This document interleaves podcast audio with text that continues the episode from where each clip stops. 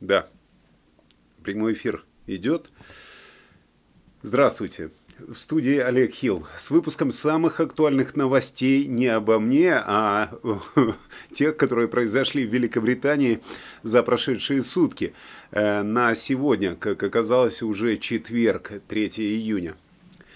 В первую очередь, радостная новость. Регулярное авиасообщение между Великобританией и Россией возобновилось со 2 июня. Рейсы по маршруту Москва-Лондон будут летать и уже летают, судя по всему, три раза в неделю на взаимной основе.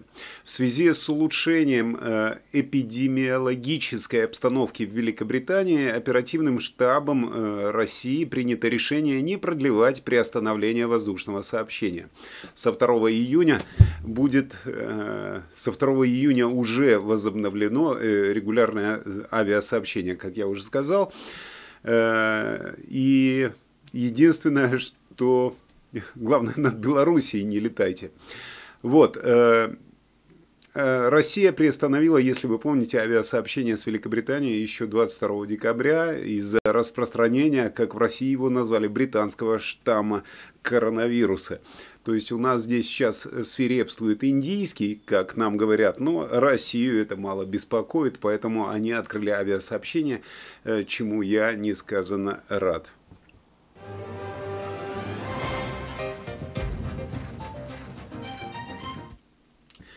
Медики из Великобритании рассказали о четырех признаках э, после вакцинации, признаках болезни, сигнализирующих о ковиде. Но это из раздела британские ученые. По словам экспертов, существует четыре симптома, указывающие на заражение опасной инфекцией после прививки. Медики исследовали информацию примерно о миллионе человек, вакцинированных в период с декабря 2020 года по середину мая и тех, кто инфицировался вирусом при наличии вакцины.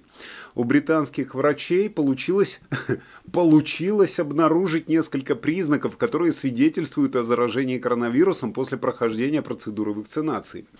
Очень интересно. Эксперты выявили, что люди, имеющие прививки, ощущали те же первоначальные признаки инфекции при заражении, что и пациенты без вакцины. Первоначальными симптомами является повышенная температура, как вы знаете, постоянный кашель, потеря или изменение обоняния либо вкуса, головная боль и усталость. При этом у вакцинированных людей наблюдалось меньшее количество первоначальных признаков на протяжении краткого периода времени. Медики призывают обращать внимание на наличие чихания, сбивчивого дыхания, болезненных ощущений в ушах, увеличение в размерах лимфатических узлов. Э, стоит напомнить, э, что врачи сообщили э, о том, что прививка может иметь побочные действия. А то мы не знали. Они способны достигать максимума на протяжении первых суток, в смысле побочные эффекты, и продолжаться целых 2-3 дня. Человек может ощущать высокую температуру и лихорадку. Специалисты рассказали, что отличить возникший, возникший дискомфорт – от побочки можно, если высокая температура не снижается на протяжении больше двух дней и возникает кашель. Рекомендуется сдать анализы на коронавирус и придерживаться самоизоляции. Ну, правильно, если вас принудительно заражают болезнью, которой вы не болели, то это естественная реакция организма, по-моему, да, вот все эти побочные э, эффекты. Э,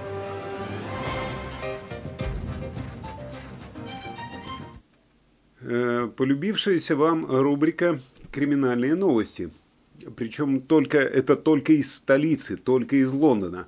В Гринвиче вчера днем четверо дрались ножами и молотком средь бела дня.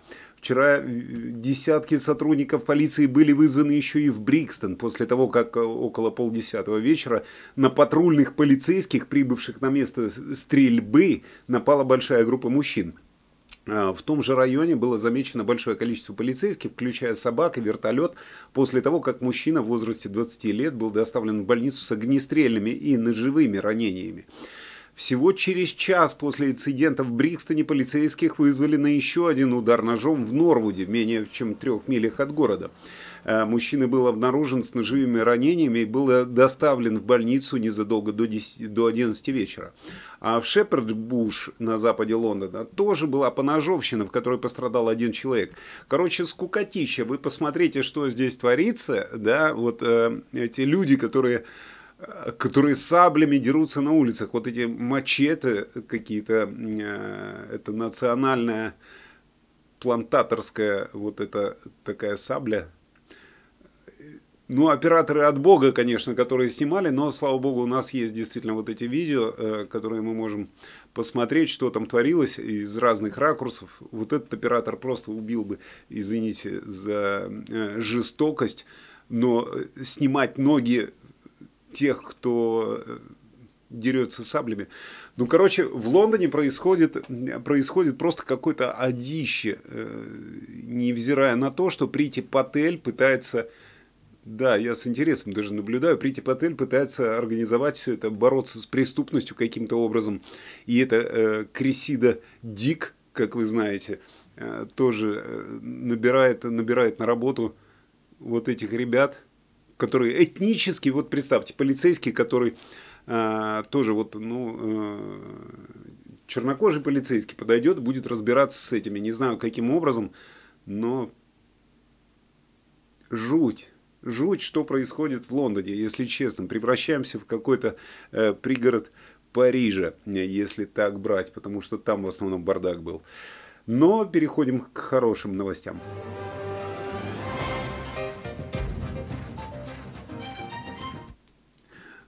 на одной из ферм Англии обычный себе фермер э, случайным образом нашел в болоте танк-амфибию.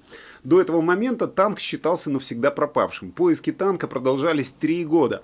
Об этом пишет со ссылкой на фермера-энтузиаста, э, и его зовут Дэниел Эббот. Э, Дэниел Эббот обнаружил танк на глубине 9 метров в Кроуленде. Теперь он э, работает над восстановлением этого танка, который, если хотите, если понимаете в танках что-нибудь в этих самоходных, Buffalo LVT-4.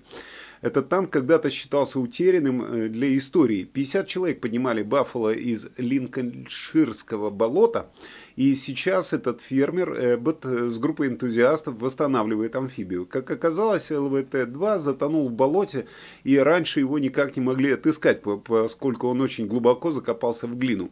Чтобы добраться до танка, Эбботу и его помощникам э, пришлось поднять 4,5 тысячи тонн грунта. Э, честно говоря, я думал только ну, судя, судя по видео из интернета, только русские могли где-нибудь пролюбить танк. А оказывается, нет, англичане тоже, как вы видите, э, могут потерять танк и не найти его, зная, где потеряли, они могут его еще и найти после этого только случайно. Э, по-моему, прекрасная новость.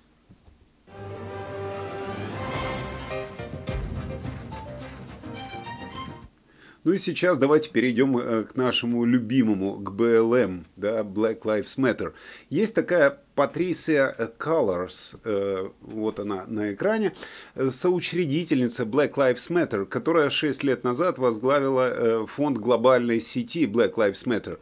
А в этот фонд, особенно на фоне трагической гибели вот этого великого гуманиста Джорджа Флойда, который скончался от передоза, скорее всего, денежек притекло немало в этот фонд, более 90 миллионов э, долларов, и это только после смерти Флойда. Разумеется, когда управляешь такими деньгами, трудно удержаться от того, чтобы э, не влезть туда своей лапкой. Ну и, соответственно, она туда влезла не только лапкой, и э, в итоге она прикупила 4 элитных домика на общую сумму в 3,5 миллиона долларов.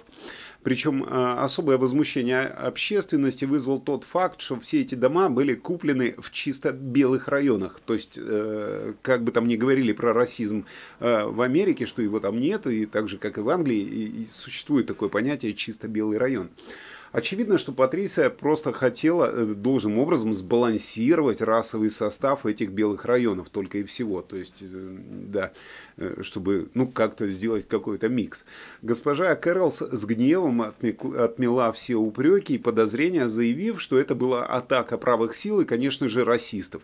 Потому что она пишет книжки, а ей текут гонорары. Вот и все вот и натекло больше трех миллионов. А тот факт, что она покупает дорогущие дома, при том, что сама себя позиционирует ярой коммунисткой и противницей частной собственности, ну, жить-то ей как-то надо где-то, поэтому, соответственно, в четырех домах жить совершенно удобнее, чем в одном. На фоне скандала Патрисия вынуждена была уйти из руководства фонда, но она заявила, что уходит с гордо поднятой головой и уходит на все четыре стороны, во, во все свои четыре дома. И теперь она сконцентрируется на продаже своих книг и выступлениях по телевизору. В предложениях у нее недостатка нет, как вы понимаете. Ну, вот вам и э, Black Lives Matter, как говорится.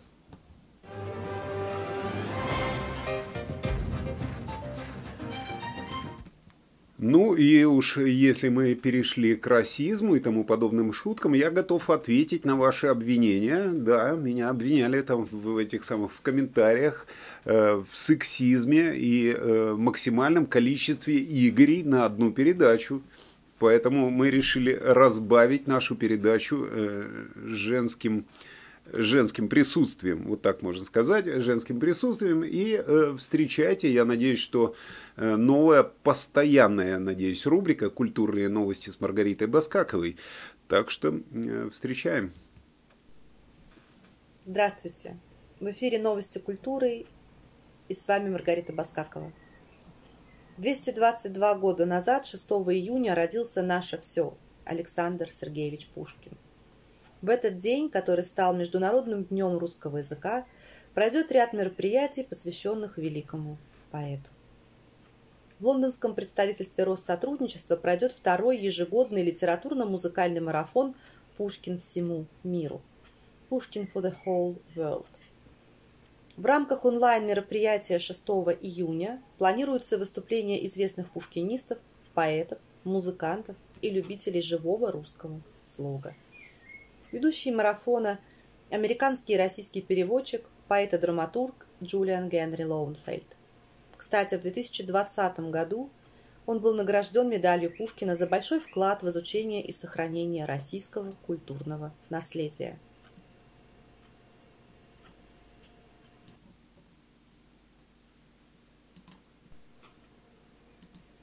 Тем временем уже стартовала международная акция «Пушкин в городе», вот ровно с таким же хэштегом.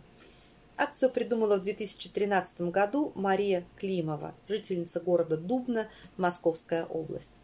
На тот момент она являлась сотрудницей универсальной библиотеки имени Дмитрия Ивановича Блохинцева.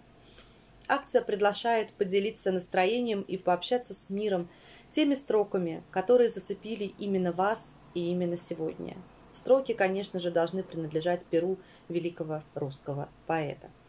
Заодно вы можете узнать, что именно в его творчестве так нравится вашим друзьям, соседям, да и просто посторонним людям. Участие в акции добровольное, бесплатное и не требует согласования с автором. Ну, это понятно.